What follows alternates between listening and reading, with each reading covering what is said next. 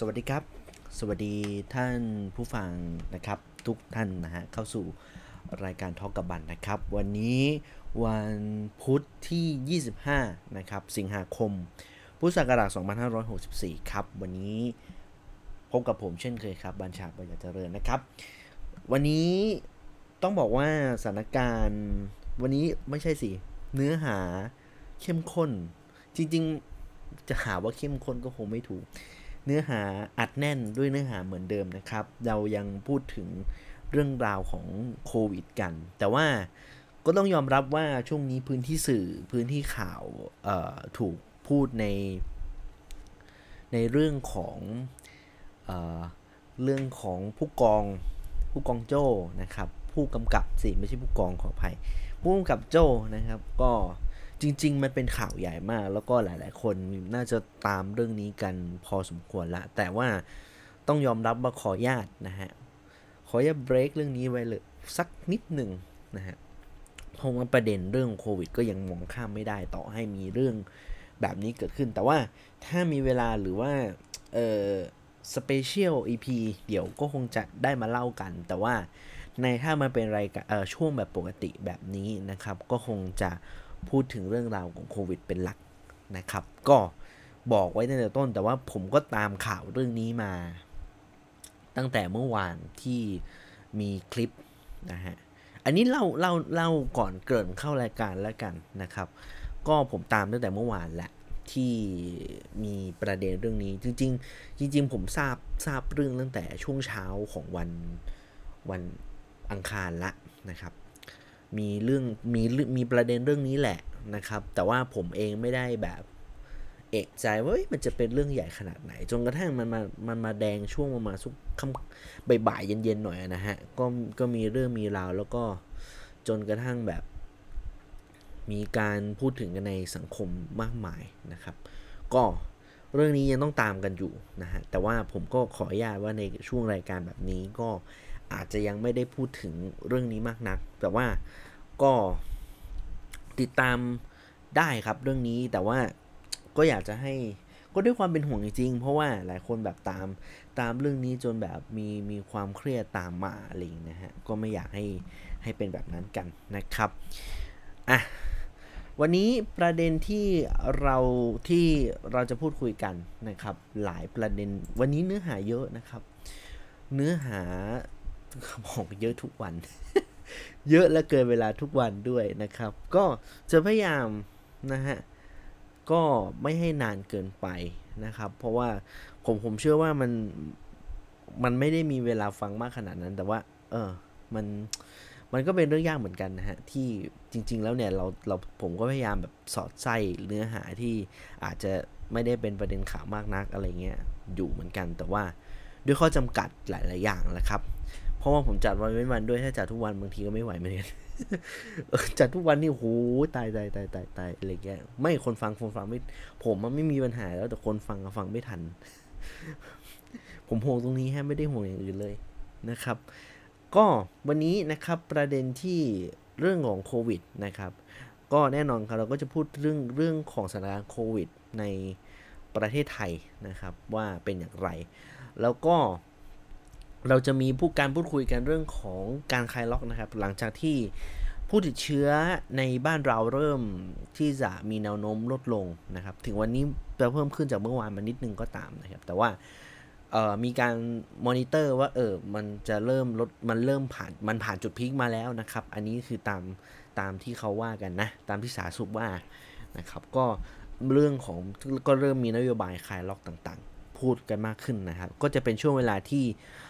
จะค่อยๆบูรณาการเรื่องของการการฟื้นฟูเศรษฐกิจ แล้วก็การฟื้นฟูการ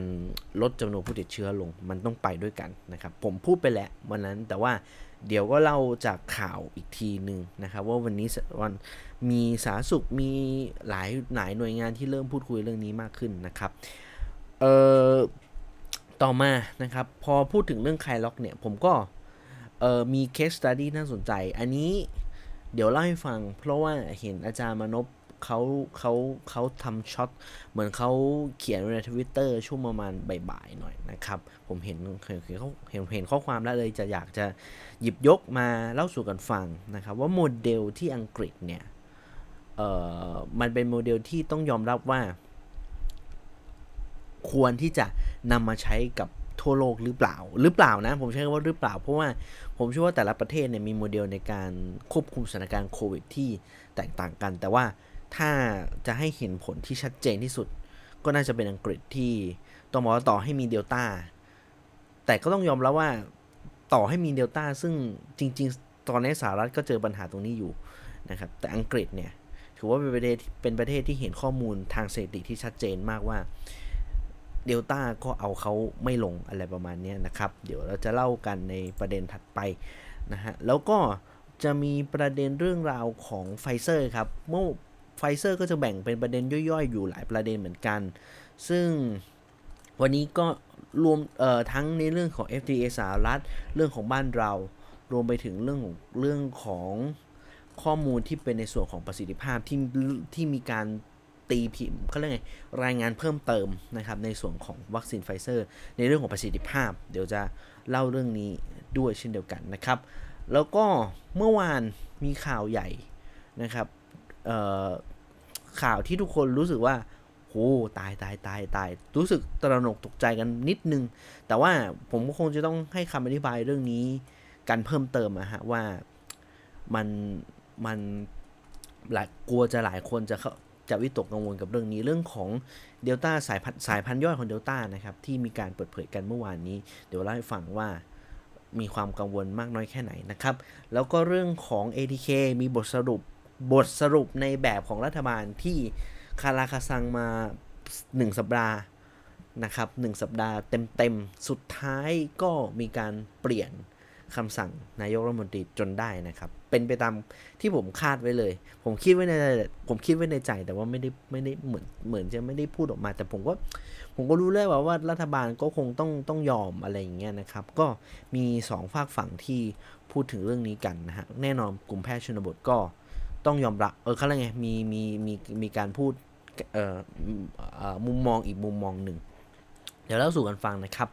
เอทีเกที่ผมเชื่อว่าหลายคนบอกถ้าผมพูดวันนี้มันจะมีใน EP หน้าหรือเปล่าก็ไม่แน่นะครับ ก็ไม่แน่เหมือนกันนะฮะ โอเค ไปดูสถานการณ์โควิดประจำวันนี้ครับ วันนี้ผู้ติดเชื้อเพิ่มขึ้น 18,417 รายนะครับ ผู้เสียชีวิตวันนี้ถือว่าสูงพอสมผูกสูงมากอะฮะ297 คนด้วยกันนะครับทำให้วันนี้เนี่ย เป็นวันที่ยอดผู้เสียชีวิตนะครับทะลุ 10,000 คนเป็นที่เรียบร้อยแล้วนะครับ ก็ 6 จริงๆ ถ้าถ้าใครบอกว่าย้อนกันไปเดือนกรกฎาคม ตอนนั้นผู้เสียชีวิต 4,000 คนนะครับ อันนี้ผ่านไป 1 เดือนเต็มๆ1เดือนเนี่ย ต้องยอมรับว่า 1 เดือนผู้เสียชีวิตโควิดเพิ่มขึ้นเท่าตัวนะครับ สี่สี่พันปลายปลายตอนนี้แตะหมื่นครบเดือนพอดีเลย จริง ๆ ไม่ถึงด้วยซ้ำนะฮะยังไม่ถึงเดือนด้วยซ้ำแตะหมื่นหนึ่งไปแล้วนะครับ ถือว่าหกหกพันคนที่เสียชีวิตไปเกิดขึ้นในไม่ถึงเดือนเท่านั้นเอง นับตั้งแต่ยอดยอดผมจำผมจำตัวเลขง่าย ๆ ว่า4ี่พันเนี่ย ก็คือเดือนที่แล้ว ปลายเดือนที่แล้วนะครับ แล้วก็มามาพุ่งเป็นหมื่นหนึ่งวันนี้ก็ประมาณเดือนเดือนหนึ่ง พอดีอะพอดิพอดิพอดีเลยนะครับ ก็ถือว่าเป็นเรื่องที่พูดเป็นเรื่องที่ไม่ค่อยดีฮะคือผู้เสียชีวิตก็คือหนึ่งชหนึ่งหนึ่งคนเท่ากับหนึ่งชีวิตนะฮะคนเท่ากันนะก็ขอแสดงความเสียใจกับผู้เสียชีวิตทุกท่านด้วยนะครับ ส่วนเเรื่องของการรักษาหายรวมนะครับ วันนี้เพิ่มขึ้น 20,000 คนนะครับ ก็ จะเห็นว่าช่วงหลังเองยอดที่รักษาหายเนี่ยสูงกว่าในส่วนของอยอดผู้ติดเชื้อนะครับ ถือว่าเป็นแนวโน้มที่ดี แล้วก็ผมเชื่อว่าน่าจะทำให้สถานการณ์ของโควิดบ้านเราน่าจะผ่อนคลายมากขึ้นในรอบนี้นะครับ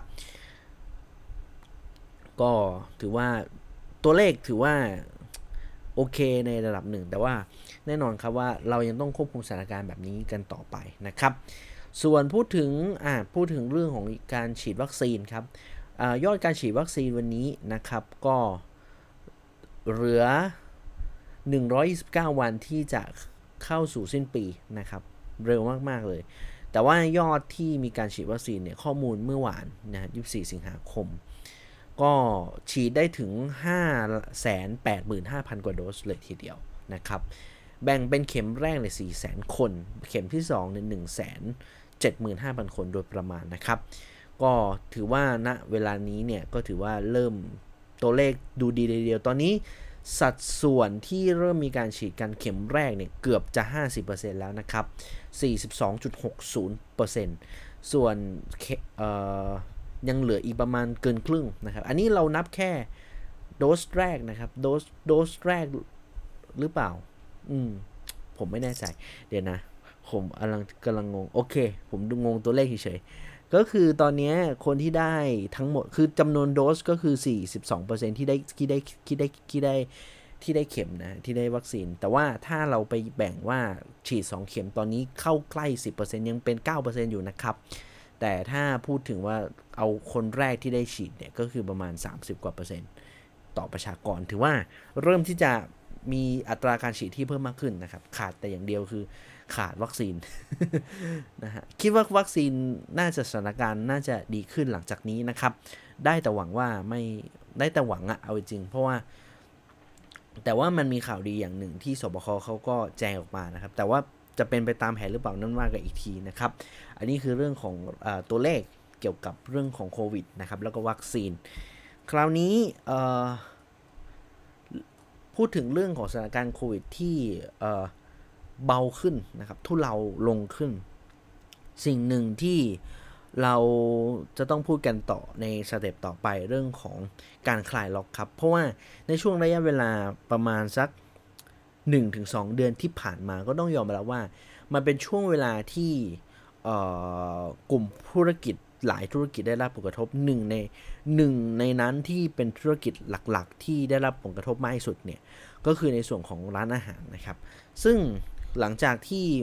เมื่อวานนะครับเมื่อวานทางฝั่งของมีผู้แทนของสมาคมพัตคารไทยนะครับ เข้าพบทาง คุณอนุทินชาญวิรกุลนะครับรัฐมนตรีว่าการกระทรวงสาธารณสุขนะครับรวมถึงคณะบริหารทั้งหมดเนี่ยนะฮะเพื่อที่จะพิจารณาเรื่องของการผ่อนคลายมาตรการสำหรับร้านอาหารนะครับ เพราะว่าอย่างที่คนทราบว่าการที่เอ่อให้ไปเทคเอาไว้หรือว่าสั่งผ่านเดลิเวอรี่นู่นนั่น ก็ต้องยอมรับว่ามันส่งผลกระทบต่อผู้ประกอบการนะครับผู้ประกอบการอย่างมาก ไม่ว่าจะเป็นรายเล็กหรือรายใหญ่ที่เปิดทำการในช่วงระยะเวลาที่ผ่านมานะครับ ก็ ซึ่งหลังจากที่มีการพูดคุยกันนะครับ ก็มีข้อสรุปใน 3 ส่วนแบบนี้นะครับ ก็คือข้อแรกเนี่ยนะฮะก็คือการจัดการเรื่องสิ่งแวดล้อมนะครับ ไม่เสี่ยงต่อการแพร่เชื้อ เช่น การมีโซเชียลดิส t ทนซิ่งนะครับ มีการมีระบบถ่ายเทอากาศที่ดีนะครับ แล้วก็ พนักงานต้องปลอดโรคนะครับ โดยการได้รับวัคซีนครบเอ้ยครบ 2 เข็มนะครับ ก็ถ้าไม่ครบเนี่ยก็ต้องตรวจด้วย ATK ขอไปสามถึงเจ็ดวัน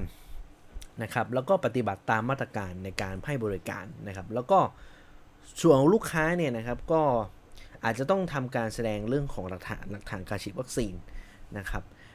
อาจจะ 1 เดือน หรือผู้ที่เคยติดเชื้อหายแล้ว 1 เดือนแต่ไม่เกิน 3 เดือนนะครับมีผลตรวจ ATK ก่อนเข้า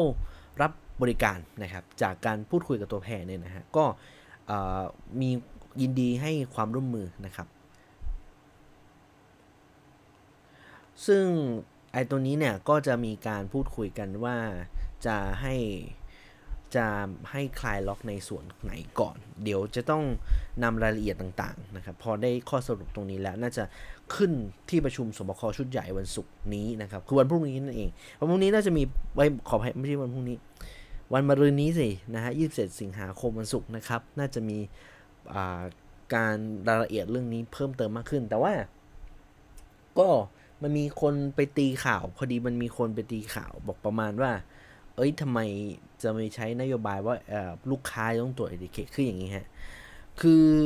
ผมมองว่าการ การคลายล็อกนะนะช่วงเวลาคือผมมองว่าการจะให้คุณไปกินกินข้าวเนี่ยนะฮะคือการตรวจ ATK แล้วแล้วแล้วไปกินเนี่ยมันมันเป็นเรื่องใหญ่นะฮะคือผมมองว่าเรื่องข้อจำกัดเรื่องของลูกค้าเนี่ยเป็นเรื่องที่ ผมมองว่าน่าจะต้องพิจารณากันถี่ถ้วน เพราะว่าการให้การจะให้แบบว่าถ้าอยู่ๆเอากฎมาประมาณว่า ให้ ลูกค้าที่เข้าไปกินเนี่ยตรวจ ATK ก่อนไปกินคำถามคือ เอาใครมันจะไปกิน คือคือนึกนึกถึงสภาพความเป็นจริงอย่างนี้ครับว่า ค่าตรวจ ATK อันหนึ่งอะราคามันเอาเรื่องนะฮะ ราคามันค่อนข้างแพง มันไม่ใช่ว่ามันคือข้าวหนึ่งจานในราคาราคาต่ำสุดประมาณ 30-40 บาท อันนี้แบบ ATK คุณต้องบอกว่า ATK แบบไหนด้วยนะ แบบ home use หรือเอ่อ personal เอ่อ professional use อันนั้นก็อีกเรื่องหนึ่ง แต่ว่าแน่นอนว่าราคาอย่างต่ำที่สุดก็ประมาณ 30ถึงบาท ถูกต้องไหม แล้วคือจะให้ลูกค้าจะไปกินข้าวร้านนี้ต้องตรวจปก่อนไป ซึ่งซึ่งซึ่งผมมองในเรื่องของในแง่ของเออการตรวจอะแล้วก็การการตรวจ ATK ด้วยหนึ่งการเอาหลักฐานไปโชว์อีกหนึ่งคำถามคือ มันจะสร้างความลำบากให้กับผู้ใช้บริการหรือเปล่า เราต้องมองมุมนี้ด้วยนะครับ คนเรานึกถึงคนไปกินข้าวอะฮะว่า เราจะไปกินข้าวที่ไหนก็ได้ โดยที่มันไม่ต้องมีหลักเกณฑ์ ซึ่งแน่นอนคนเราไม่ชอบชอบอะไรความยุ่งยากต้องไหมเพราะถ้ามันมีความยุ่งยากเกิดขึ้นนะความเอ่อเรื่องของคนก็จะไม่เอาตามมา ฉะนั้นเรื่องนี้ต้องพิจารณาดีๆ แต่ผมเห็นด้วยในแง่ของในแง่ของพนักงานนะครับ พนักงานจะต้องมีการตรวจ ซึ่งอยู่แล้วผมเชื่อว่าอันนี้คือเรื่องที่ถูกต้อง แล้วผมเห็นคือผมเห็นด้วยในประเด็นที่ว่าพนักงานต้องตรวจ ต่อให้ฉีดวัคซีนมาแล้วก็ตามก็ต้องตรวจครับ เพราะว่านี่คือคนที่ต้องให้บริการ ถ้ามีติดการติดโควิดคุณก็จะต้องแยกตัวออกไป มันมันควรจะเป็นแบบนี้ครับ ส่วนของลูกค้าเนี่ยก็ต้องยอมรับว่ามันเราคัดกรองลูกค้าได้ค่อนข้างยาก เราต้องให้เราต้องให้ข้อมูลแบบนี้กัน แล้วก็ถ้าเราจะบอกว่าเราจะต้องตรวจตรวจโชว์หลักฐานวัคซีนมันก็เป็นเรื่องยากต่อผู้ให้บริการอีกพนักงงานก็เหนื่อยเพิ่มเติมอีก ฉะนั้นอยากจะให้ทางสาธารณสุขนะฮะหรือสบคมองเรื่องนี้กันอย่างรอบด้านนะครับว่าการที่จะให้ลูกค้าเป็นเนี้ยมันจะไปเป็นการเพิ่มภาระให้กับลูกค้าหรือเปล่านะครับ ซึ่ง ซึ่งถ้ามันมีกฎข้อผมว่ากฎข้อนี้กฎข้อนี้จะเป็นปัญหา เพราะถ้าเพราะถ้าเพราะถ้าแบบมีมีกฎแบบนี้เกิดขึ้นปุ๊บเนี่ยปัญหาที่ตามมาคือ ผู้ประกอบการก็จะไม่มีคนเข้าร้าน เพราะว่าเขาก็รู้สึกว่า จะไปกินข้าวนอกบ้าน จะไปกินข้าวกับญาติสนิทไม่สหายหรืออะไรก็ตามเนี่ยนะฮะ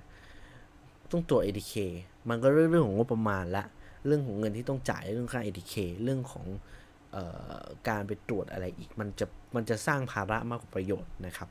ฉะนั้นการคลายล็อกมันต้องบริการทั้ง 2 แบบและและผมต้องผมยอมรับว่ามันควรที่ต้องพิจารณาอย่างรอบด้าน แล้วก็คือผมว่าการกินข้าวไม่ได้จะทำให้เกิดการติดโควิดถ้าเรื่องของอสภาพแวดล้อมหรือว่าอะไรต่างๆ มีการควบคุมอย่างดี อันนี้ผมเชื่อว่ามันสามารถช่วยป้องกันได้นะครับ มันไม่สามารถติดกัน กันกันง่ายจนเกินไป ผมเชื่อว่ามันมันยังมีหลักเกณฑ์ที่ต้องดูกันก่อนเรื่องของหลักทางวิชาการประมาณนี้แล้วกันนะครับ ก็ประมาณนี้ เรื่องการคลายล็อกอันนี้จริงๆ ผมพูดไป EP ที่แล้วนะครับ แต่ว่าไม่ได้ยกโมเดล ผมแค่พูดเป็น keyword ว่าสิ่งที่รัฐผมทวนอีกทีหนึ่งนะฮะสิ่งที่รัฐจะต้องทำหลังจากนี้นะครับยังและยังต้องทำต่อ ก็คือการตรวจเชิงรุกนะครับ อาจจะตรวจเชิงรุกด้วย ATK ก็ได้นะครับ หรือว่าการอย่างที่ผมบอกผมสรุปอย่างนี้ว่า 1. ตรวจ ATK ให้เยอะ 2. ฉีดวัคซีนให้ได้มากที่สุดเท่าที่จะเร็วได้ เท่าที่มากแล้วเร็วได้นะครับผมว่าวัคซีนสำคัญไม่น้อยกว่าเรื่องอื่นนะครับ แล้วก็เรื่องของการควบคุมพื้นที่ระบาดอย่างเชิงบูรณาการ อันนี้คือสิ่งที่ ยังต้องทำแล้วก็ต้องพิจารณากันอย่างถี่ถ้วนนะครับ ซึ่งคราวนี้เมื่อพูดถึงการคลายล็อกของบ้านเราซึ่งอาจจะกำลังจะเกิดขึ้นในอีกไม่กี่อาจจะสัปดาห์อย่างถ้าอย่างเร็วสุดสัปดาห์หน้าก็ต้องลุ้นกันว่าที่ประชุมสบคจะว่าอย่างไร แต่ว่าถ้าอย่างเร็วที่สุดเนี่ยก็คือ 1 กันยายนนะครับ แต่ถ้าอย่างช้าสุดเนี่ยก็ว่ากันไปคือ10 ก็แบบเอาเมคชัวร์ไปเลย 15 กันยายน แต่ครับแต่โดยส่วนตัวผมแล้วผมมองว่าผู้ผู้ประกอบการอย่างร้านอาหารก็น่าจะต้องคานล้วก่อนส่วนลูกธุรกิจอื่นต้องดูกันต่อนะครับ แต่ผมบอกว่ามันก็ต้องมอนิเตอร์กันทุกวัน พิจารณากันอย่างถี่ถ้วน แล้วก็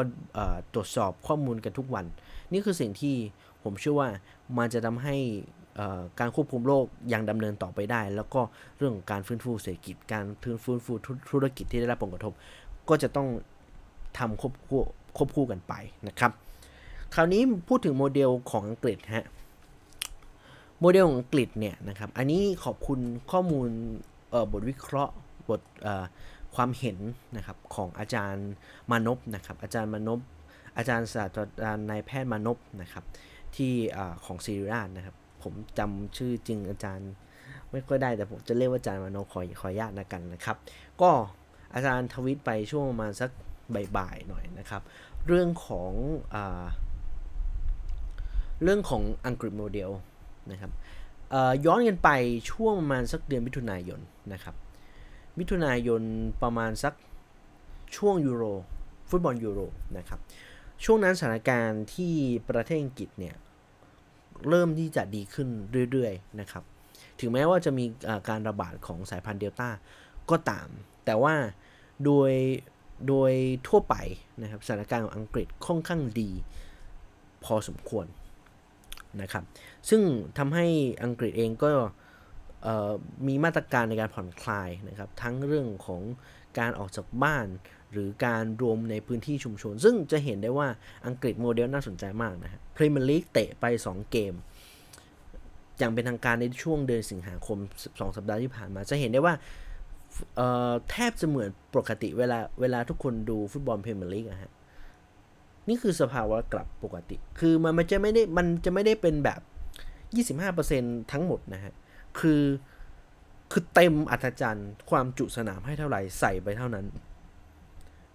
ราวกับว่าตอนนี้อังกฤษไม่มีโควิดแล้ว แต่ความจริงมันมีนะฮะ แต่ความจริงมันมีการติดเชื้ออยู่ทุกวัน อังกฤษก็มีผู้ติดเชื้อเพิ่มมากขึ้น แต่เขาก็ยังไม่มีการล็อกดาวน์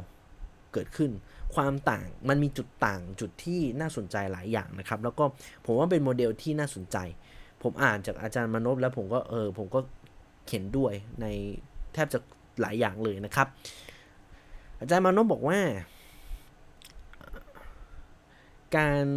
อังกฤษเนี่ยจะเป็นประเทศประเทศแรกๆที่เขาวางแผนการรวมอยู่ร่วมกับโควิด อย่างเต็มที่ครับ ความความอธิบายแบบนี้ว่า โดยสภาวะทั่วไปครับ โดยคือแน่นอน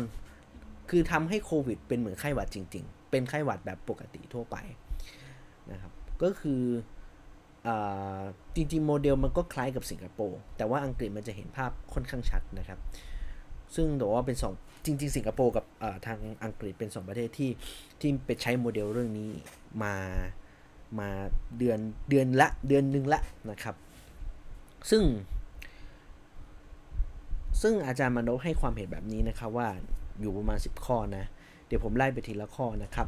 ข้อแรกเนี่ยอาจารย์บอกว่า UK อาศัย vaccine immunity เป็นอาวุธหลักในการควบคุมโรคโดยพยายามไม่ใช้ social distancingและแม็กซ์มาตรการนี้ให้อยู่ในดุลยพินิจส่วนบุคคล แน่นอนครับ มาตรการอย่างหนึ่งของเอาผมยกตัวอย่างง่าย ๆ ข้อนี้นะ ยกตัวอย่างการชมฟุตบอลในอังกฤษนะครับ ปัจจุบันอังกฤษฟิมเมอรี่อังกฤษนะสามารถให้ผู้ชมนั้นเข้าเต็มเข้าสู่สนามได้ แบบร้อยเปอร์เซ็นต์เกือบเกือบจะร้อยเปอร์เซ็นต์ด้วยซ้ำนะครับแต่ว่ามันก็ไม่ใช่ว่าใครที่ไหนจะได้เข้าได้ วิธีการที่อังกฤษใช้สโมสที่ FA อังกฤษใช้สมาคมฟุตบอลอังกฤษใช้นะก็คือเรื่องของการการตรวจด้วยนะครับ การตรวจ ATK อาจจะใช้ผล ATK แต่ที่หลักๆ คือเรื่องของการฉีดวัคซีนครับ คุณอยากชูฟุตบอลอังกฤษในสนาม คุณอยากเชียร์คุณเชียร์ทีมที่คุณชอบ คุณก็เอานี้เลย คุณก็คุณต้องฉีดวัคซีนครบ 2 เข็มนะ ซึ่งจริง ๆ บ้านเราไทยลีกกำลังจะทำแบบนี้เหมือนกัน แต่ผมไม่แน่ใจว่ามันมันจะ work หรือเปล่านะฮะบ้านเรา เพราะว่ามันมันเรื่องของประสิทธิภาพวัคซีนด้วยส่วนหนึ่งนะครับ แต่ก็ต้องยอมรับว่ามันมันมีวันนี้ได้อังกฤษใช้โมเดลแบบนี้ได้ วัคซีนก็มีผลประสิทธิภาพวัคซีน ชนิดของวัคซีนก็มีผลเหมือนกันนะครับ แต่แน่นอนว่าเนี่ยประเด็นแรกคือการควบคุมก็คือพยายามลดคำว่า social distancing ออก ลดคำว่า new normal ออกนะครับ ก็คือความจุสนาม 50,000 คนสมมติว่าอย่าง Emirates Stadium 50,000 คนใช่ไหมโอ้ยทำไมต้องยกตัวอย่างแบบนี้ด้วยวะทีมอาร์เซนอลก็ปวดหัวนะยกตัวอย่างนะครับ 50,000 คน หรือโอเทฟฟอร์ด60,000 คน ก็ยัดไปเลยสิ 60,000 คน โดยที่ไม่ไม่ต้องแบบมามีกฎเหมือนหลายประเทศที่ ยังแข่งฟุตบอลตามปกตินะครับ แต่ว่าก็จะมีนโยบายรูปแบบที่แตกต่างกันไป เช่น บางประเทศก็ปิดสนามก็คือแข่งอย่างเดียวก็ยังอยู่ในสภาวะที่ที่ยังไม่สามารถเตะฟุตมีแฟนบอลเข้าไปดูในสนามได้ หรือบางประเทศที่อาจจะยังต้องใช้ลดความจุเป็นโซเชียลดิส a ทนซิ่งยังไม่สามารถยัดแบบอังกฤษได้ นะก็ยังมีแบบ 50%อย่างญี่ปุ่นแบบนี้เป็นต้นนะฮะที่ที่ต้องบอกว่ายังยังยังยังต้องคุมเรื่องของโซเชียลดิส a ทนซิ่งอยู่เหมือนกันนะครับ ข้อ 2 เนี่ย เนี่ยมันก็จะเป็นผลต่อเนื่องจากข้อ 2 ที่อาจารย์ว่านะครับก็คือเน้นการฉีดวัคซีนให้ครอบคลุมเท่าที่จะทำได้ ผู้สูงอายุกลุ่มเสี่ยงได้เกือบหมดผู้ใหญ่ได้เป็นส่วนใหญ่ตอนนี้เน้นไปที่เด็กเนี่ยเป็นโมเดลที่น่าสนใจ ถ้าใครได้ตามโมเดลของอังกมาเนี่ยนะฮะ การฉีดวัคซีนในอังกฤษเนี่ยเห็นภาพชัดเจนมาก เพราะว่าอังกฤษเนี่ยเขามีการมี target การฉีดวัคซีนที่ชัดเจน ไม่เบื่อบ้านเรากูต้องบอกก่อนนะครับไฟเซอร์วัคซีนหลักของอังกฤษมี2 2 2 2ยี่ห้อนะครับไฟเซอร์กับไฟเซอร์กับทางแอสตราเซเนกานะครับ สิ่งที่อังกฤษคือเขาเชื่อใน หลักการทางวิทยาศาสตร์ เรื่องของประสิทธิภาพจากผลการวิจัยทางวิทยาศาสตร์ เขาใช้วิทยาศาสตร์ ข้อมูลทางเป็นวิทยาศาสตร์ในการแก้ปัญหาจริง ๆ นะครับ เขารู้ว่าอังกฤษรู้ว่าไฟเซอร์เหมาะกับคนทั่วไป range ประมาณคนกลางตั้งแต่ 18 ปีขึ้นไปจนถึง 60 ปี เขาก็วางเขาก็วางเลยว่าคนในกลุ่มอายุนี้ฉีดไฟเซอร์ไปนะครับ ส่วนผู้สูงอายุล่ะ แน่นอนว่าแอสตราเซเนกาเป็นวัคซีนที่พอถ้าเราตามข้อมูลวัคซีนมาแอสตราเซเนกาเป็นวัคซีนที่สามารถฉีดให้กับผู้ให้ผลที่ดีกับผู้สูงอายุเกิน 60 ปีขึ้นไปนะครับเขาก็เลยใช้วัคซีนแอสตราเซเนกา2โดสตัวนี้นะครับ ปูพรมฉีดให้กับผู้สูงอายุในอังกฤษเลยครับ ซึ่ง ซึ่งการซึ่งในในการที่เขาตัดสินใจโดยใช้หลักการวิทยาศาสตร์แบบนี้ผลที่ได้คือดีมากครับมันมันมันมันเลยส่งผลถึงวันนี้ว่า ตอนนี้ยอดผู้ติดเชื้อถึงแม้จะสูงขึ้น แต่จำนวนคนที่เข้าเข้าที่ต้องเข้าโรงพยาบาลเพื่อทำการทำการรักษาเนี่ยน้อยกว่าตอนที่การระบาดในวันที่มันไม่มีวัคซีนครับ มันเห็นผมชัดเจนว่าการใช้วัคซีนให้ถูก ถูกที่ถูกที่ควรนั้นเป็นเรื่องที่ถูกต้อง แล้วสามารถแล้วมันส่งผลหลาย ๆ อย่างนะครับ ซึ่งข้อซึ่งอ่านความอ่านความเห็นไปทีละข้อนะครับ ซึ่งอาจารย์มโนก็พูดต่อนะครับว่า ให้ความเห็นในข้อที่ 3 ว่ายอมให้เกิดวัคซีน break break break dose นะครับ เพราะทราบดีว่าส่วนใหญ่เกิดแล้วอาการไม่รุนแรง แต่ข้อดีคือ immunity จะดีขึ้นไปอีก ซึ่งก็อาจจะเกิด ภูมิคุ้มกันหมู่หรือ herd immunity ได้ง่ายง่ายขึ้นนะครับ คืออันนี้ต้องบอกก่อนอังกฤษก็เคยพลาด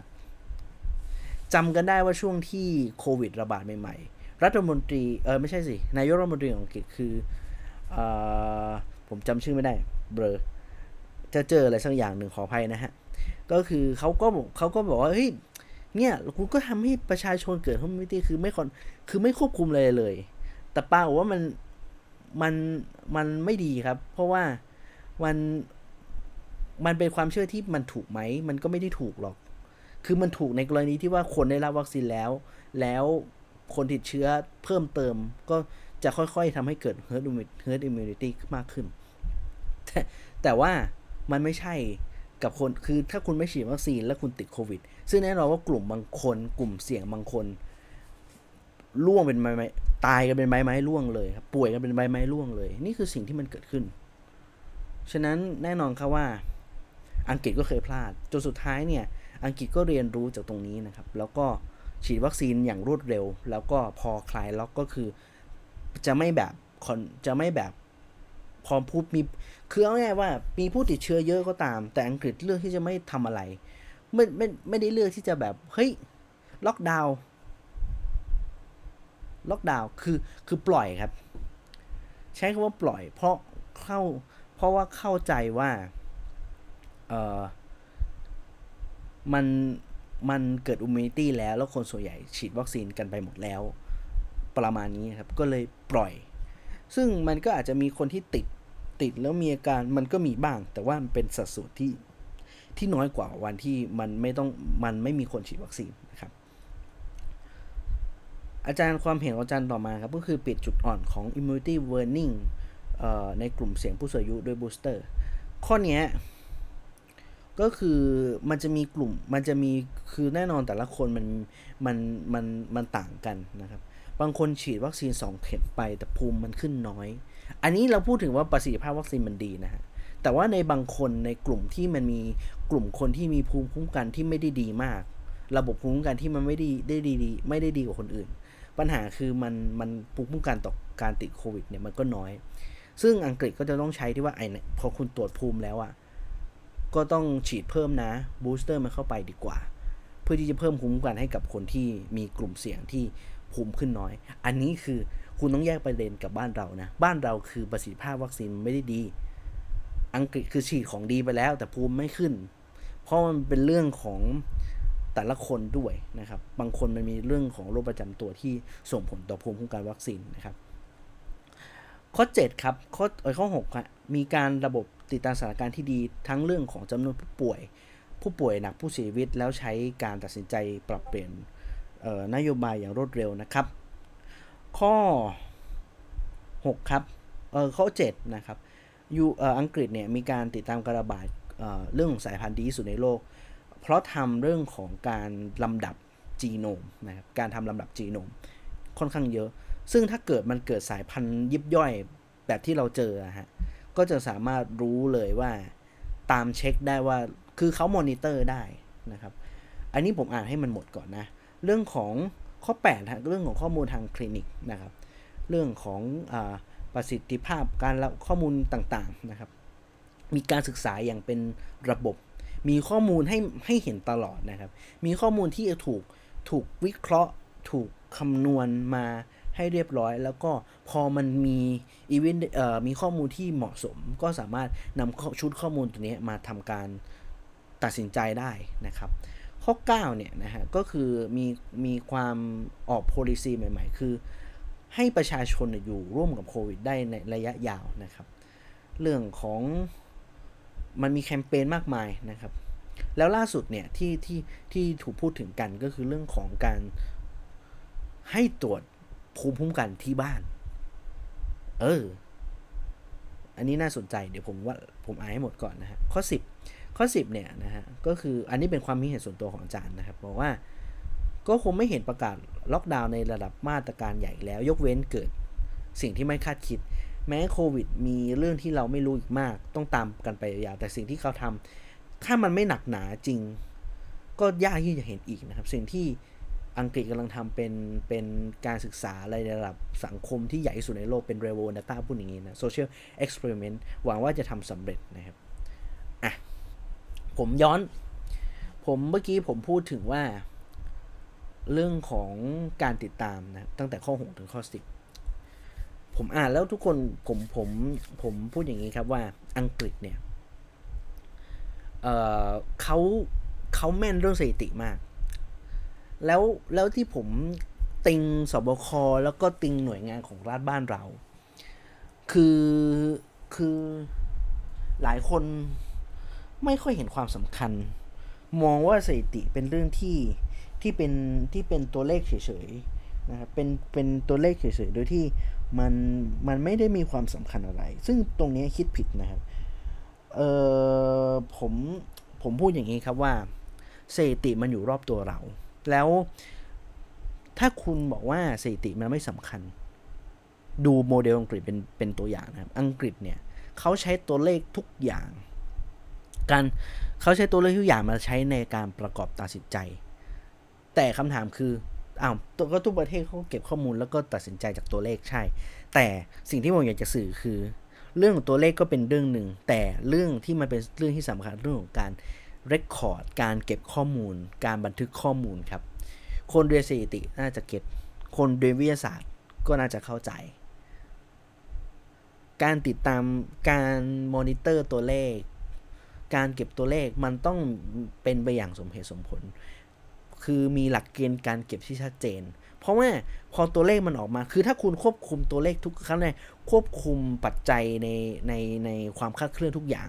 ได้ ข้อมูลที่มันถูกหยิบออกมา เป็นข้อมูลที่เชื่อถือได้แล้วก็มีความคลาดเคลื่อนที่สูง เอ้ยขออภัยมีความคลาดเคลื่อนที่ต่ำและสามารถใช้ข้อมูลนี้ประกอบการตัดสินใจได้ในทันทีนะครับ ซึ่งคือบ้านเราเก็บข้อมูลกับสเปซสบะ เช่น สอบสวนแล้วมาลบมาทบกันอีกที ซึ่งแน่นอนเวลาคนมาเปิดดูข้อมูลอีกทีนึงอะมันก็จะบอกว่าห้าเอ้ย ตัวเลขนี้คือมันก็กลายเป็นว่าตัวเลขสองสามร้อยจริง ๆ มันคือทบ 100 อีก 200 คือเพิ่งเกิดเพิ่งเสียชีวิตกันเมื่อวาน นี่คือสิ่งที่ผมก็พูดอยู่เสมอ พูดในน่าจะ EP ก่อนๆนนะฮะว่าประเทศบ้านเรา การเก็บสถิติ การเก็บข้อมูลบ้านเรามั่วมาก ผมใช้ว่ามั่วจริง ๆ มันพอมันมั่วแล้วอะเราไม่สามารถแบบวิเคราะห์ได้อย่างตรงไปตรงมานะครับ ไม่สามารถใช้ตัวเลขนี้ในการประกอบการตัดสินใจได้แบบร้อยเปอร์เซ็นต์ซึ่งมันเป็นปัญหาในระดับการตัดสินใจระดับข้างบนฮะคือถ้าสมมติว่าผมเป็นคนที่จะต้องเป็นเป็นหัวเรือใหญ่ในการตัดสินใจข้อมูลอะไรบางอย่าง แน่นอนครับ สถิติข้อมูลต่างๆ มันก็จะมันก็จะต้องเป็นตัวตัดสิน เป็นตัวที่เป็นตัวชี้นำในการตัดสินใจในการกระทำต่างๆ เพราะแน่นอนว่าคนเบื้องบนเขาต้องเขาเขาไม่ได้ลงพื้นที่มา ฉะนั้นเขาก็ต้องดูข้อมูลจากตัวเลขว่าพอมผลเอฟเฟกผลของการผลของการเก็บข้อมูลของสถิติเป็นอย่างไร มันก็ต้องรอดล้อตามนั้นแหละครับนะแล้วก็ผมได้ยินเรื่องของคือคือประเทศอังกฤษเนี่ยเก่งเรื่องการติดตามข้อมูลนะ แล้วก็เรื่องสายพันธุ์เรื่องสายพันธุ์เขาเก่งมาก คือผมเคยผมไม่เคยเห็นแต่ว่ามันมีคนแชร์เรื่องไรเบอรี่เอ่อไรไรเบอรี่ที่เป็นเป็นเป็นข้อมูลเอ่อวาเรียนสายพันธุ์ต่างๆ คือที่คุณบอกว่าไอ้สายพันธุ์เดลต้าเดลต้าเดลต้าเดลต้าคือมันเป็นแกนหลักนะฮะแต่แต่คุณถ้าคุณแบบถ้าคุณเรียนทางด้านไบโอโลจีหรือไมโอ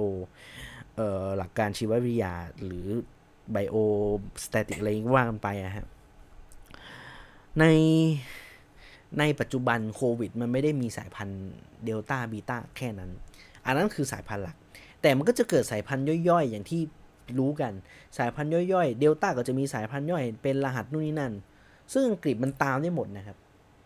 ซึ่งอังกฤษตามได้หมดเลย พอพอมันตามได้หมดแล้ว สิ่งที่มันตามมาคือ เวลามันจะเอ เกิดการการล่างขึ้นมา เราก็จะรู้แล้วครับว่า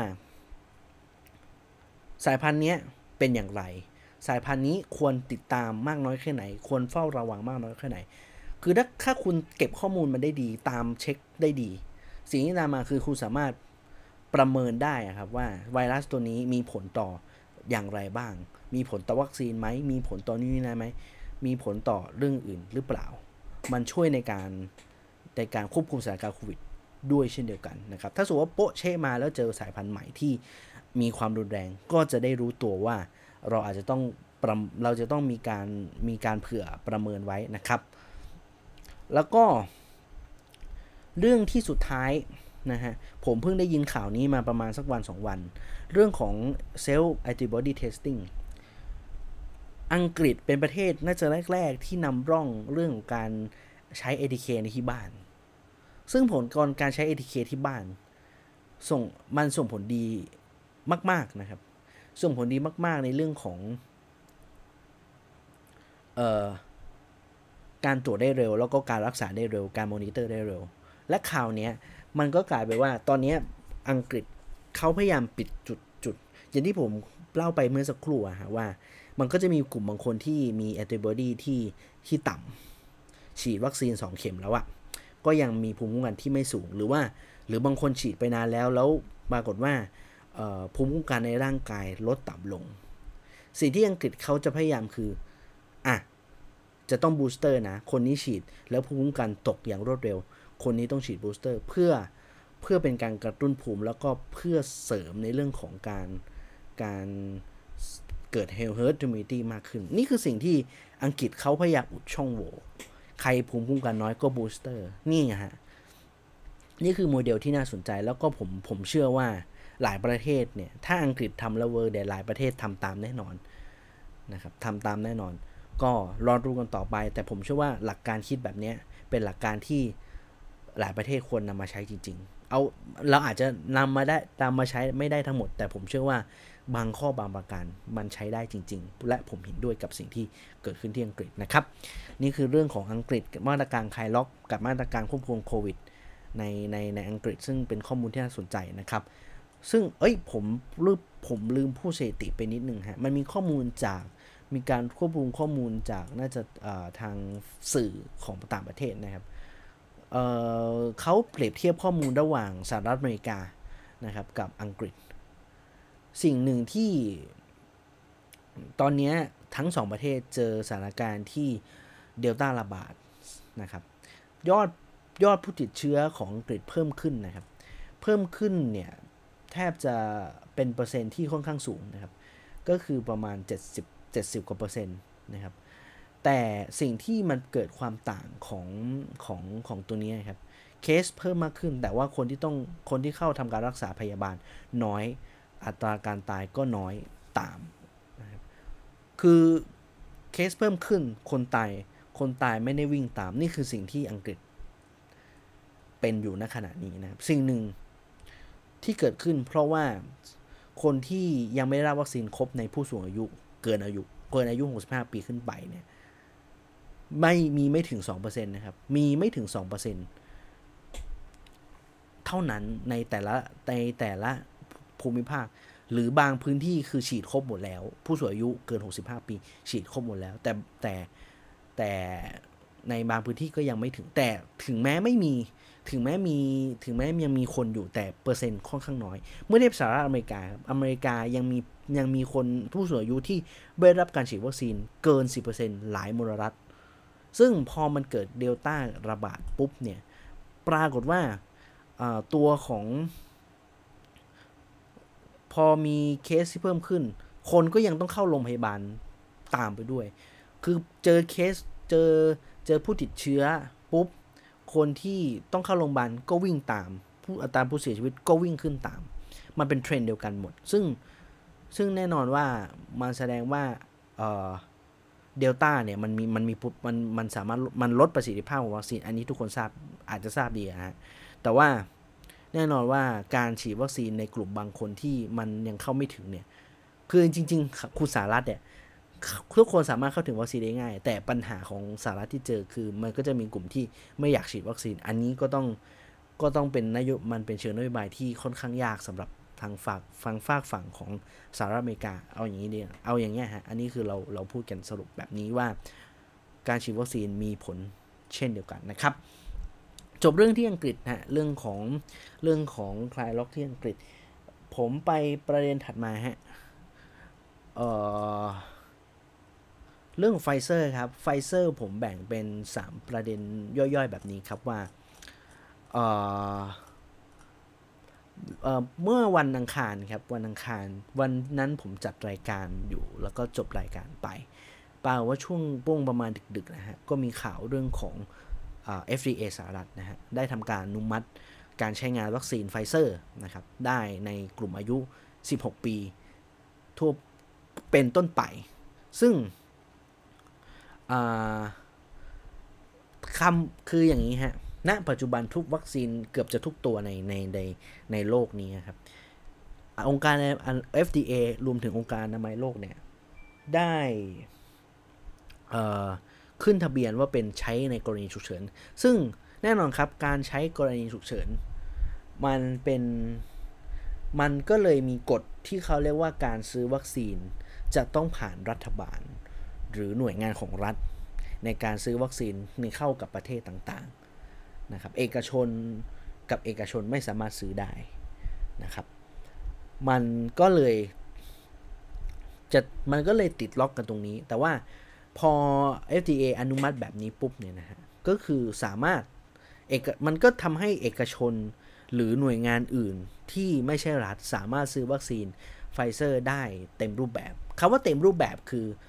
มันไม่ emer แล้วฮะ มันไม่ emer คือคุณไม่ต้องซื้อผ่านรัฐละ คุณก็ซื้อซื้อสมมติว่าเป็นบริษัท A บริษัท A อยากซื้อไฟเซอร์ ก็สามารถซื้อได้นะครับ ประมาณนี้ แต่ว่าอันนี้คือ 16 ปีขึ้นไปนะ แบบเต็มรูปแบบ แต่ว่าวัคซีนที่ตอนนี้ไฟเซอร์กำลังลงลึกในเรื่องของการฉีดให้กับเด็กอายุ 12-15 ปี ยังดำเนินต่อไป ยังเป็นวัคซีนที่จะต้องได้รับการอนุมัติในในการฉีดต่อไปนะครับ ยังต้องใช้ในในกรณีฉุกเฉิน ซึ่งข้อมูลแบบนี้นะครับว่าถ้าถ้าถ้าจำชื่อว่าชื่อชื่อทางการตลาดนะฮะ เราไม่เรียกไฟเซอร์นะ เราเรียก Comirnaty คุณเวลาคุณเวลาคุณเห็นเอกสารวัคซีนนะฮะ เอกสารวัคซีนได้รับวัคซีน หรือหรือคุณเปิดหมอพร้อมนะตอนนี้ก็ได้นะครับ ชื่อวัคซีนมันก็จะมีหลายหลายหลายเขาเรียกไงวะชื่อการค้าระบุด้วยนะครับ ในก็จะมีเลขล็อตเลขนี่นั่นนะครับ แล้วมันก็จะมีเรื่องของชื่อทางการค้า ถ้าไฟเซอร์เวลาเขาจะเช็คเนี่ยนะฮะว่าคุณคุณได้วัคซีนตัวไหนมาไฟเซอร์ก็จะเป็นโค Comirnaty นะครับ ถ้าอย่างอย่างซิโนแวคเนี่ยเดี๋ยวนะ ผมจำซิโนแวคไม่ได้ขี้เกียจเปิดซิโนแวคมันจะเป็นแบบอะไรสักอย่างหนึ่ง คือมันมีอยู่เดี๋ยวเดี๋ยวผมเก็บผมเดี๋ยวผมค่อยมาเล่าวันหลัง ผมจำไม่ได้อะ เดี๋ยวนะผมขอผมขออนุญาตดูก่อนผมขออนุญาตดูก่อน ขออนุญาตนะครับ ขออนุญาตอาจจะอาจจะอาจจะสดๆหน่อย แต่ว่า คือมันมันทีมก็จำไม่ได้ฮะ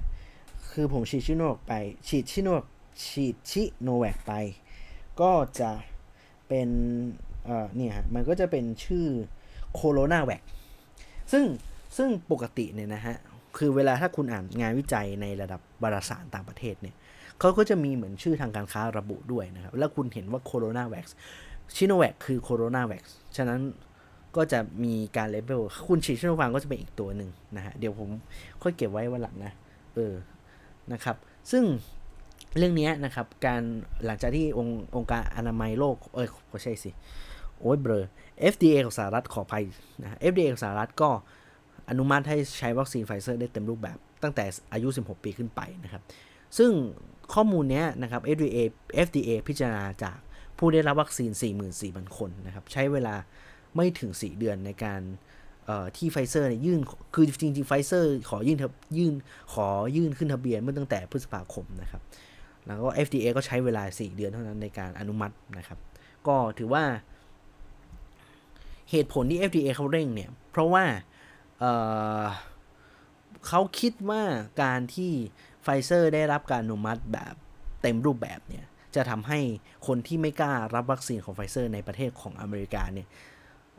สามารถเลือกที่จะเข้าไปฉีดได้นะครับ เพราะว่ามันเรื่องของความมั่นใจด้วยส่วนหนึ่งนะครับ แต่ว่าในในในเช็คเช่นเดียวกันฮะก็ มันก็มีประเด็นเรื่องของการทดสอบเหมือนกัน อันนี้ เดี๋ยวเดี๋ยวผม ชิปไปเดี๋ยวมันไม่ลิงก์กัน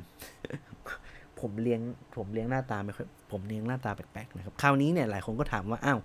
พอพอไฟเซอร์มันถูกมันได้รับการอนุมัติแบบนี้แล้วเนี่ยในประเทศไทยยังไงนะครับ ก็ไม่มีมีประเด็นแบบนี้ครับว่ามีการเผยเผยข้อมูลกันนะฮะ โดยทางฝั่งของนายแพทย์ไพศาลดั่นดั่นคุ้มนะฮะเลขาธิการของอย. นะครับ ก็เปิดเผยเรื่องนี้เหมือนจาก จากกรณีที่ FDA อนุเอ่อ FDA อนุมัติว่าให้รับรองการใช้วัคซีนของไฟเซอร์นะครับ ก็ทางฝั่งของอย. ไทยเนี่ยบอกว่าอออยากจะให้ทางเขาก็พูดเหมือนเชิญชวนนะเชิญชวนนะฮะว่าอยากจะให้ไฟเซอร์ประเทศไทยเหมือนบอกสะกิดสะกิดว่าเอ้ยไฟเซอร์มามามาก็คืออยากให้ไฟเซอร์ประเทศไทยฮะนำข้อมูลตรงนี้นะครับมาทำการยื่นจดทะเบียนกับอย. นะครับ ซึ่งเท่าที่ทราบเขาเขาบอกเขาเท่าที่ทราบคือไฟเซอร์กำลังเตรียมการอยู่นะครับ ซึ่งทางออยให้ข้อมูลแบบนี้นะครับว่าการจะขึ้นในทางปฏิบัติการนะครับ จะต้องในการขึ้นทะเบียนแบบเต็มรูปแบบเนี่ยนะจะต้องขึ้นจะต้องมายื่นในเพิ่มเติมใน 3 ส่วนนะครับก็คือเรื่องของคุณภาพกระบวนการผลิต แล้วก็ข้อมูลผลิตผลิตภัณฑ์ตัวยาวัคซีนนะครับ ซึ่งมันจะต้องมีข้อมูลที่สมบูรณ์นะครับ รวมถึงเรื่องของความปลอดภัยในการใช้วัคซีนนะครับเเรื่องของการไม่พึงประสงค์ต่าง ๆ นู่นนี่นั่นนะครับ ก็ ซึ่งในช่วงการพิจารณาการขึ้นทะเบียนจะแตกต่างกันนะครับ เขาบอกว่าในการขึ้นทะเบียนในสถานการณ์ฉุกเฉินเนี่ยนะฮะ จะมีเอกสารเป็นหมื่นหน้า เออหมื่นหน้าเอ่อถ้าเพิ่มเติมมาให้สมบูรณ์ต้องไม่ต่ำกว่า3ถึง4หมื่นหน้า ผมก็ เอ้ย มันมันมีอะไรวะ ผมไม่รู้นะ นี่เขาเขาพูดมา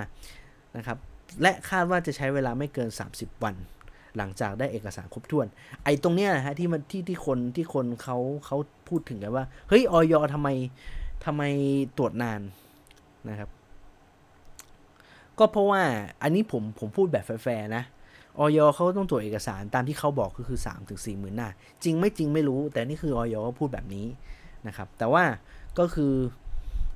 ผมอยากจะให้ทางออยพิจารณาเรื่องนี้ถ้าสมมติว่าไฟเซอร์ยื่นอนุมัติเข้ามาแล้วอะฮะอยากจะให้อยากจะให้เร่งนิดหนึ่งคือคือ 30 วันเนี่ย ผมไม่รู้ว่าคือเขาตีจากประเมินอะไรหรือแบบเผื่อเรือเผื่อขาดอะไรยังไง แต่ว่าเนื่องด้วยสถานการณ์ฉุกเฉินแบบนี้การที่แน่นอนว่าในปี 2564 ที่กำลังจะหมดปีแล้วนะครับ แล้วก็แน่นอนว่าในปี 65 เนี่ยไฟเซอร์ก็ต้อง ก็ต้องเป็นบูเป็นเป็นตัวแทนของการฉีด booster เนี่ยการดำเนินเอกสารอย่างเร็ว เพื่อเปิดช่องให้กับทางเอกชนได้ได้ซื้อเนี่ยก็เป็นเรื่องที่ควรจะต้องทำรีบทำอย่ารอแค่ 30 วัน อาจจะต้อง OT หน่อยแหละนะ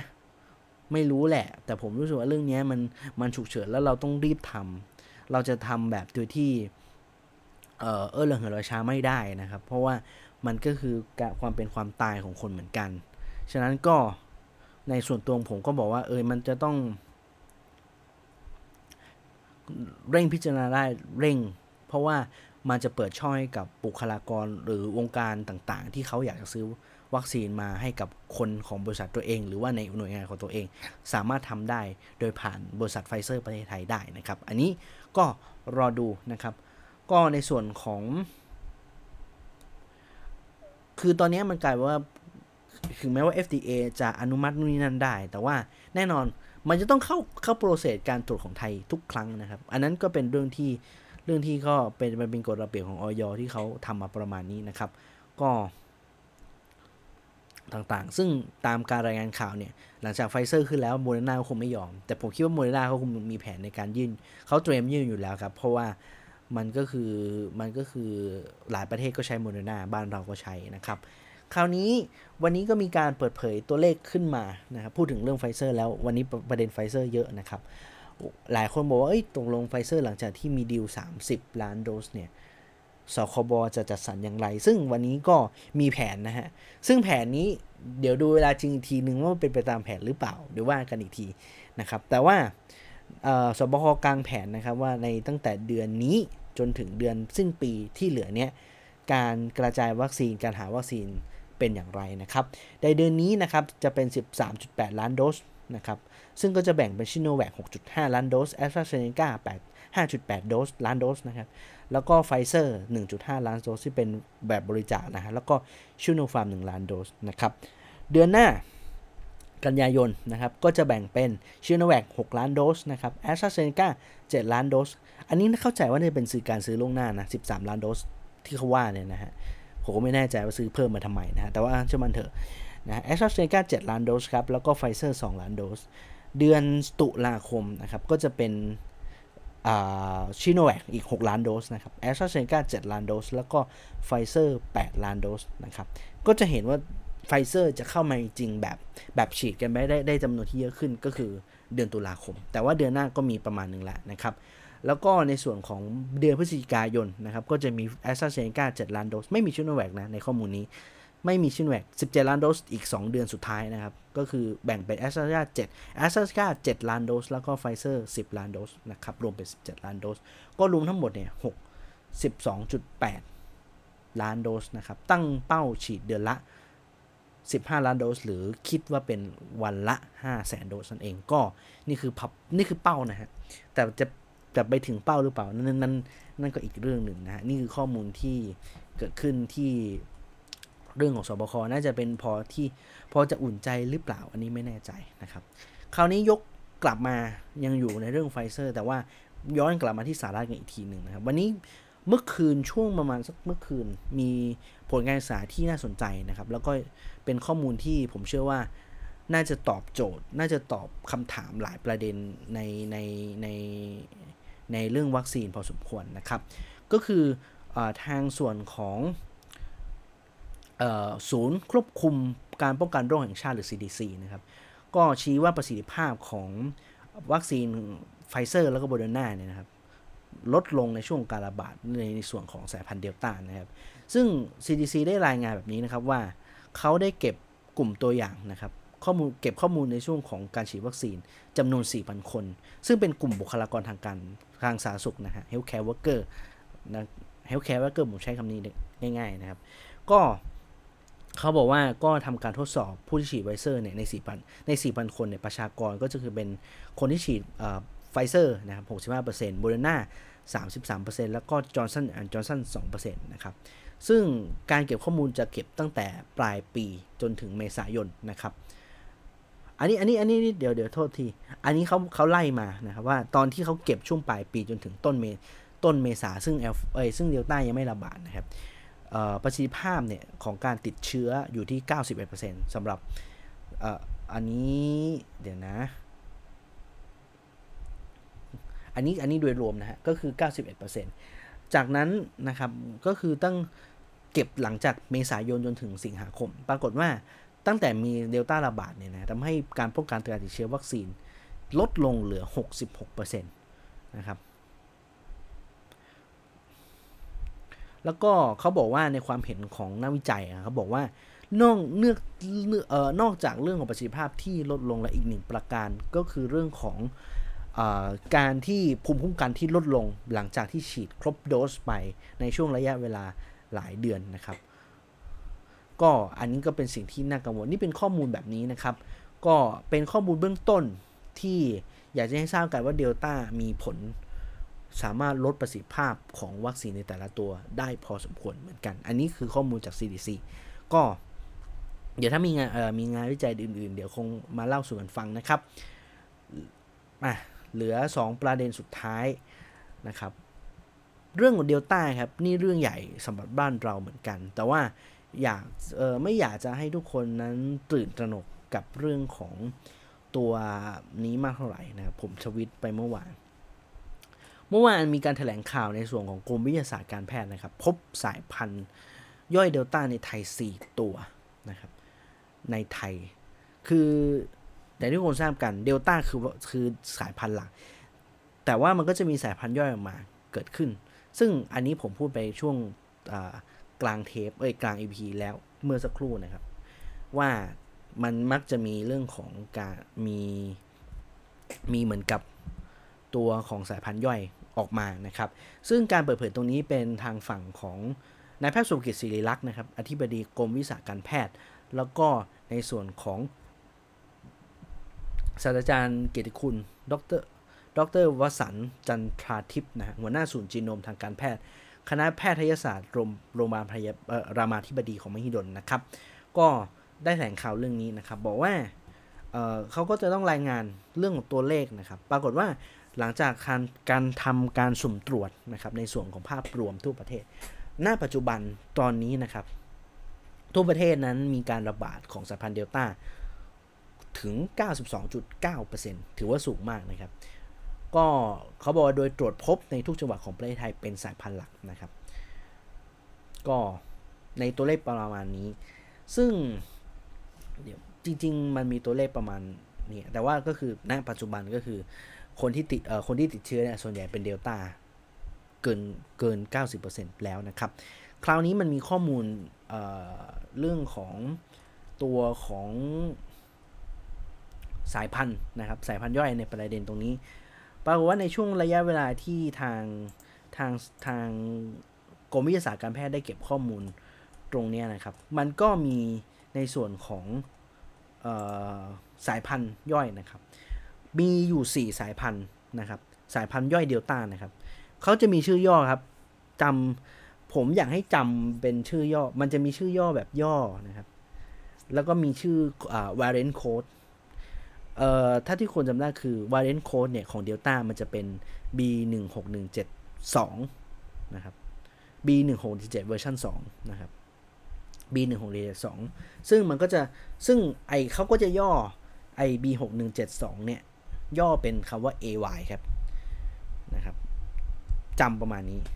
ซึ่งเขาก็ 4,000 ย่อยมีมีประมาณนี้ครับ AY4 นะครับ AY4 เนี่ยนะฮะช่วงระยะเวลาที่พบเนี่ยก็คือช่วงเดือนมิถุนายนจนถึงสิงหาคมนะครับสิ่งในพื้นที่ซึ่งเขาเจอเนี่ยนะครับเจอ4,000เอ่อเจอเนี้ยทั้งหมดเเดี๋ยวนะผมนับตัวเลขก่อน 9 รายครับ 9 รายในโดยแบ่งเป็นพื้นที่ที่พบนะครับ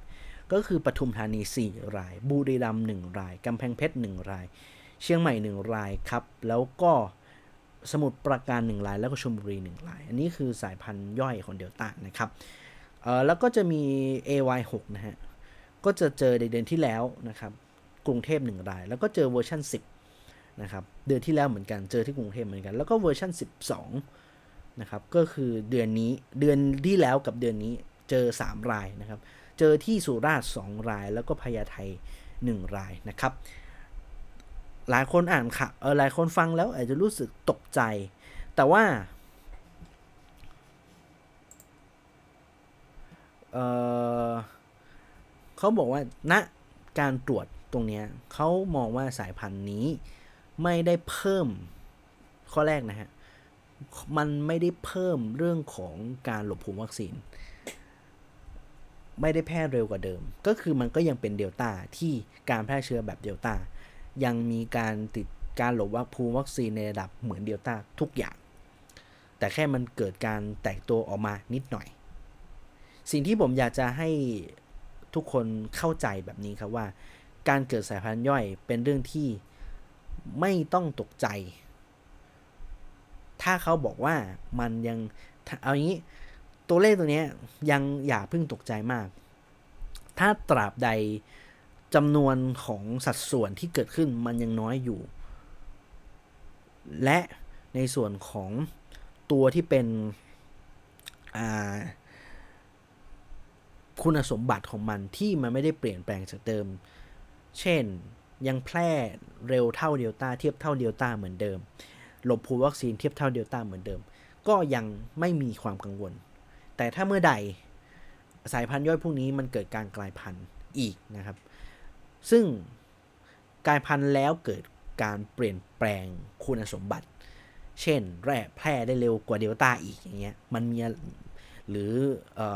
มีการติดเชื้อได้ง่ายขึ้น มีการหลบภูวัคซีนก็คือฉีดวัคซีนไป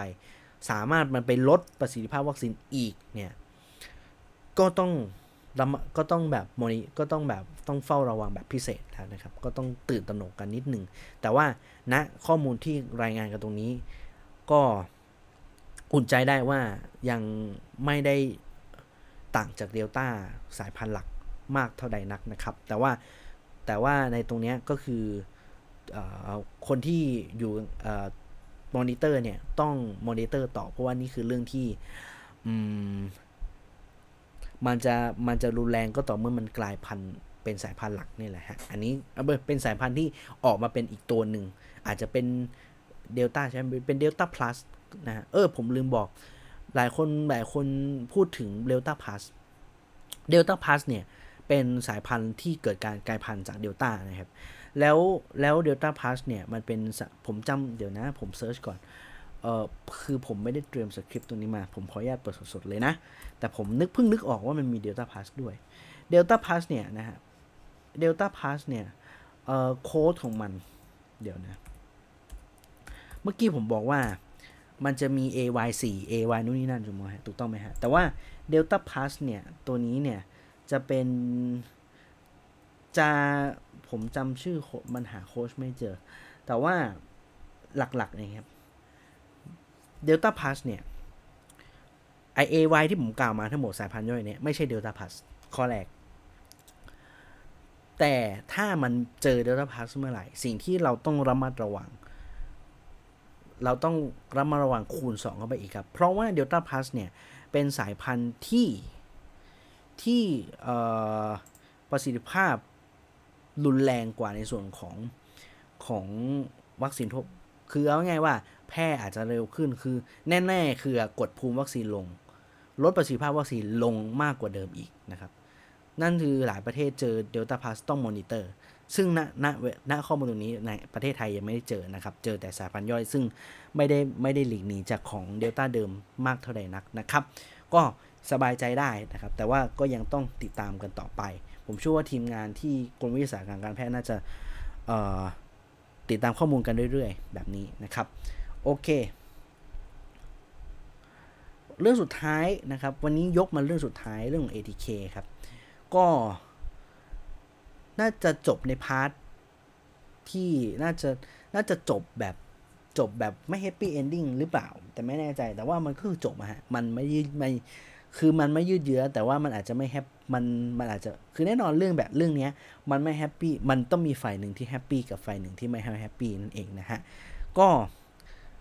หลังจากที่เมื่อวานมีการประชุมคณะรัฐมนตรีนะครับ แล้วก็สุดท้ายก็มีการเปิดเผยข้อมูลครับ โดยทางรองอคุณไตรสุรีนะครับ ไตรรัศรณกุลนะรองโฆษกประจำสำนักนายกเนี่ยนะฮะ ก็เปิดเผยว่าทางฝั่งของนายกรัฐมนตรีนะครับ ให้เร่งจัดหาชุดตรวจ ATK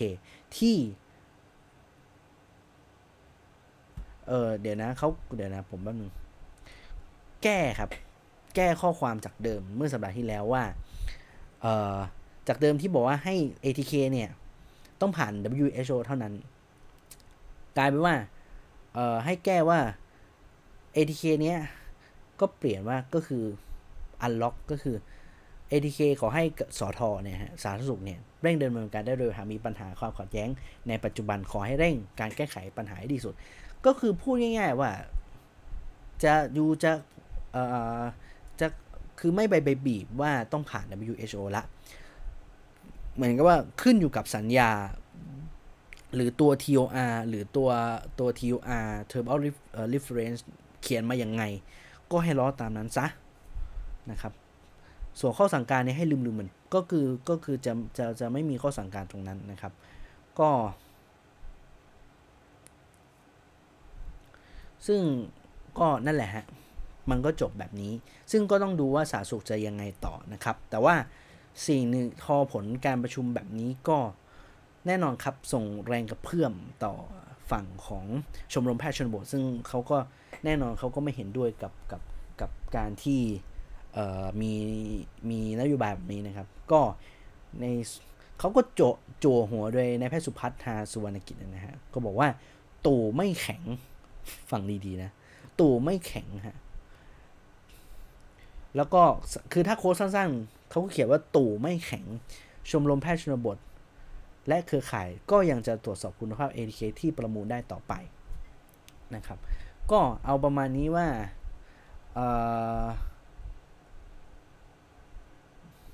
นี่อ่าผมอ่านให้ฟังนะ ก็คือทางแพทย์ชนบทเห็นว่าแนวโน้มของความพยายามแก้ไขข้อสั่งการของพลเอกประยุทธ์จันโอชา และ มติคอรมอมาตตลอดทั้งสัปดาห์นะครับ แล้วก็บอกว่า บอกว่ารัฐบาลของพลเอกประยุทธ์เนี่ย ไม่แข็งจริง ไม่มีหลักยึดที่แข็งมัดแน่นมัดชัดนะฮะไม่ยืนอยู่ในบนหลักที่ถูกต้องทำให้รัฐนาวาประเทศไทยสู่การฝ่าฟันวิกฤตโควิดไปได้นั้น แสนสาหัสและเจ็บหนักมากทั้งชีวิตผู้คนและระบบเศรษฐกิจไทยนะฮะ ซึ่งชมรมแพทย์ชนบทเนี่ยนะฮะก็ยืนยันในส่วนของแถลงการฉบับที่3นะครับที่เสนอไปแล้วว่าอำนาจการจัดซื้ออยู่ที่รัฐ แต่อำนาจการตรวจสอบอยู่ที่เราภาคประชาชน ชมรมแพทย์ชนบทจะร่วมมือกับเครือข่ายภาคประชาชนนะฮะจะรมระดมทีมปฏิบัติการจากทุกภาคทำการตรวจสอบชุด ADK ที่ได้รับการประมูลว่ามี sensitivity specificity นะครับ ตามที่กล่าวอ้างหรือเปล่า แล้วก็มีผลบวกปลอมผมลบปอผมลบปลอมในสัดส่วนที่เกินจะรับได้หรือไม่ ทั้งนี้นะครับทางกลุ่มแพทย์ชนบทจะเริ่มปฏิบัติการตรงนี้ทันทีครับ หลังจากที่ได้ชุด ADK กระจายลงสู่พื้นที่นะครับ และหากตรวจสอบว่ามีชุดที่คุณภาพต่ำกว่าที่จะรับได้ เรื่องนี้ต้องมีคนรับผิดชอบนะครับ ก็ยังย้ำฮะว่าในเรื่องของ ADK ที่ที่ใช้นั้นเป็น Home Use เกือบทุกยี่ห้อ รวมถึงยี่ห้อที่ชนะในการประมูลวงเล็บนะ เลอปูเลอปูคือผู้ที่ชนะการประมูลนะครับ ของ Australian Capital สุสาสดินี่แหละนะครับเขาก็บอกเขาก็ย้ำว่าไอ้ยี่ห้อนี้นะฮะขายในอเมริกา ยุโรปเพียงแค่ 1 US ดอลลาร์ เท่านั้นการที่องค์การเภสัชกรรมลดสเปค โดยการไม่ลดราคากลางที่ 120 ลงไปทำให้เราได้จัดซื้อ ATK เกรด Home Use ในราคากลางของ Professional Use เป็นการใช้เงินกู้และภาษีประชาชนอย่างไม่คุ้มค่า และจะส่งผลกระทบต่อการควบคุมโควิด และการเปิดประเทศ แล้วก็ชมรมแพทย์ชนบทก็ปิดท้ายแบบนี้นะครับว่า ขอให้ กำลังใจกับบุคลากรด้านสุขภาพทั้งประเทศให้สู้ทำงานหนักต่อไปแม้จะเหนื่อยยาก นี่คือชะตากรรมของพวกเราภายใต้รัฐบาลปัจจุบัน ผมปิดท้ายสั้นๆเรื่องนี้นะครับ ไม่รู้จะเป็นการปิดเรื่อง ATK หรือเปล่า แต่ว่าแน่นอนครับว่าเรื่องมหากราบ ATK ไม่ยังไม่จบแน่ๆครับ ยังไม่มีวันที่จะจบหรอกครับ เพราะแน่นอนว่าฝั่งของแพทย์ชนบทนั้นเขาก็จะต้องการตรวจสอบเรื่องนี้ต่อไป ซึ่งเรื่องนี้ก็แน่นอนครับ มันก็ต้องใช้เรื่องหลักการวิทยาศาสตร์ในการทดสอบในเรื่องสถิติในการทดสอบว่า สรุปแล้วเเป็นไปตามคำกล่าวอ้างหรือเปล่า ประสิทธิภาพมีผลลวงตามตรงนี้หรือเปล่า ก็รอดูกันต่อไป แต่ผมเชื่อว่าเรื่องนี้มัน มันไม่จบในมันจบในแบบฉบับที่เรื่อง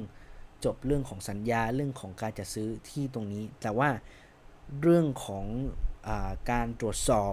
เรื่องประสิทธิภาพมันยังต้องพูดกันต่อ ว่ามีนอกมีในมีรับลมคมในมีมีการทุจริตมีการหัวกันหรือเปล่า นี่ผมตอบไม่ได้ครับ เพราะมันมันไม่ได้มีหลักฐานตรงนี้ที่ชัดเจน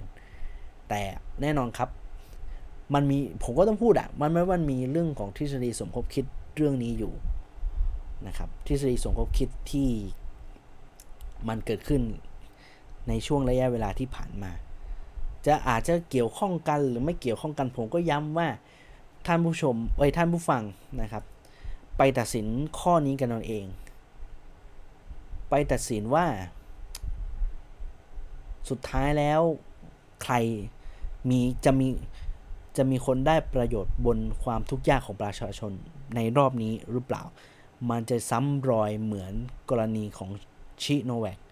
หรือเปล่า ผมตั้งผมตั้งคำถามแบบนี้นะฮะท่านผู้ชมไปตาไปไปลองพินิจพิเคราะห์กันเอาเอง ว่าสิ่งที่มันเกิดขึ้นนั้น มันเป็นไปตาม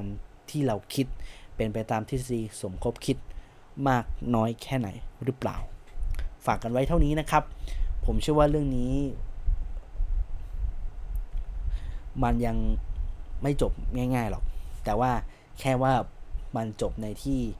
ผมอาจจะไม่ต้องเล่าทุกอีพีเหมือนช่วงเวลาที่ผ่านมาก็ได้นะครับ โอเค วันนี้ครบถ้วนทุกประเด็นครับสำหรับเรื่องของโควิดวัคซีนโควิดและวัคซีนสำหรับวันนี้ สิ่งที่เราจะต้องตามกันต่อครับวัน วันวันศุกร์เราน่าจะได้เห็นข้อมูลเรื่องของการขายล็อกนะครับ เพราะว่าวันศุกร์จะมีการประชุมสบคชุดใหญ่นะครับ และรายละเอียดน่าจะมีเรื่องของตัวที่เป็นข้อสรุปในการขายล็อกว่ารูปแบบการขายล็อกจะเป็นอย่างไร จะคลายหรือ 1 กันยายนนี้จะได้คลายหรือเปล่า หรือว่าอาจจะชะลอไปอีก 15 วันเป็น 15 กันยายน มันมันมันมันออกได้ทุกอย่างครับ แต่ ผมผมย้ำเตือนแบบนี้ครับว่า การตัดสิน ผมก็จะต้องย้อน ผมปิดท้ายรายการวันนี้แล้วกัน ด้วยแบบนี้นะครับว่า การตัดสินใจตอนตอนนี้มันไม่ใช่แค่การควบคุมโรคให้ควบคุมโควิด ให้กลับเข้าสู่กลับเข้าสู่สภาวะปกติ แต่สิ่งที่เกิดขึ้นหลังจากนี้นะครับ ก็คือเรื่องของการบูรณาการ เรื่องของการ ควบคุมโรคแล้วก็การฟื้นฟูเศรษฐกิจ เพราะตอนนี้ต้องยอมรับว่าเศรษฐกิจบ้านเราปีนี้เหนื่อยกว่าปีที่ซ้ำเติมเขาเรียกไงไงซ้ำเติมจากปัญหาปีที่แล้ว อยู่ที่ว่ารัฐเองจะใช้การบรูรณาการเรื่องนี้มากน้อยแค่ไหน หลายหลายประเทศแสดงให้เห็นแล้วนะครับว่า การแก้ไขโควิดนั้น ก็ไม่ใช่เรื่องที่ ง่าย แต่ก็ไม่ใช่เรื่องที่ยากถ้าเราสามารถใช้มีการตัดสินใจที่ถี่ถ้วนและสื่อสารกับประชาชนอย่างตรงไปตรงมา หลายประเทศ แล้วอีกอย่างหนึ่งฮะเราจะพ้นภัยได้ก็ต้องใช้เรื่องวิทยาศาสตร์เท่านั้นครับการใช้ข้อมูลทางวิทยาศาสตร์และสติเท่านั้นจะสามารถก้าวข้ามผ่านโควิด ไปได้ ไม่ใช่ไม่ใช่เรื่องความรู้สึกหรือผลประโยชน์ของใครบางคน เพราะนี่คือและมันไม่ใช่เกมครับ ทุกวันที่ผ่านไปมันมีคนตายจากโควิด ทุกวัน ฉะนั้นสิ่งที่เกิดขึ้นคือเราต้องหยุดมันลดกดผู้กดผู้เสียชีวิต กดผู้ติดเชื้อให้ลดลง กดผู้เสียชีวิตให้ลดลง นี่คือสิ่งที่มันควรจะต้องบูรณาการกันนะครับ ก็เดี๋ยวไว้เจอกันวันศุกร์ครับ วันศุกร์น่าจะมีประเด็นมากมายถ้ามีเวลา คงจะได้เพิ่มเติมเนื้อหาบางส่วน ที่อาจจะไม่ได้อยู่ในข่าว อาจจะไม่ได้อยู่ในตรงนี้ เป็นความรู้อะความรู้แหละ เป็นความรู้ความเห็นที่ให้ได้รับรู้กันล้วกันนะครับ ช่วงนี้ฝนตกบ่อยจริงนะเออช่วงนี้ฝนตกบ่อยก็รักษาสุขภาพนะครับ เพราะว่าตกทุกเย็นเลยฝนนะช่วงนี้ผมก็งงมันคือหน้าหนาวหรือยังอยู่หน้าฝนอยู่ใช่ไหมไม่รู้เหมือนกันนะครับ ก็ช่วงนี้ฝนตกบ่อยก็พกร่มแล้วก็รักษาสุขภาพด้วยนะกันนะครับ ย้ำเตือนว่าเราจะเจอกันทุกวันจันทร์พุธศุกร์นะครับในผมจะน่าจะอัพช่วงดึกๆ เพราะว่าผมอัดช่วงประมาณค่ำๆเนาะประมาณดึกๆหน่อยนะครับช่องทางอะไรกันรับฟัง 3 ช่องทางหลักตอนนี้นะครับ ก็คือในส่วนของ a n c h o r fm นะครับ แล้วก็ Spotify นะครับ แล้วก็ในส่วนของ Google Podcast นะครับ ก็ ติดตามกันตรงนี้ก่อนถ้าถ้ามีช่องทางติดตามเพิ่มเติมเดี๋ยวว่า เดี๋ยวจะค่อยว่ากันอีกทีนะครับ วันนี้ขอบคุณสำหรับการติดตามครับเดี๋ยวไว้เจอกันใหม่วันศุกร์ครับ วันนี้ลาไปก่อนครับ สวัสดีครับ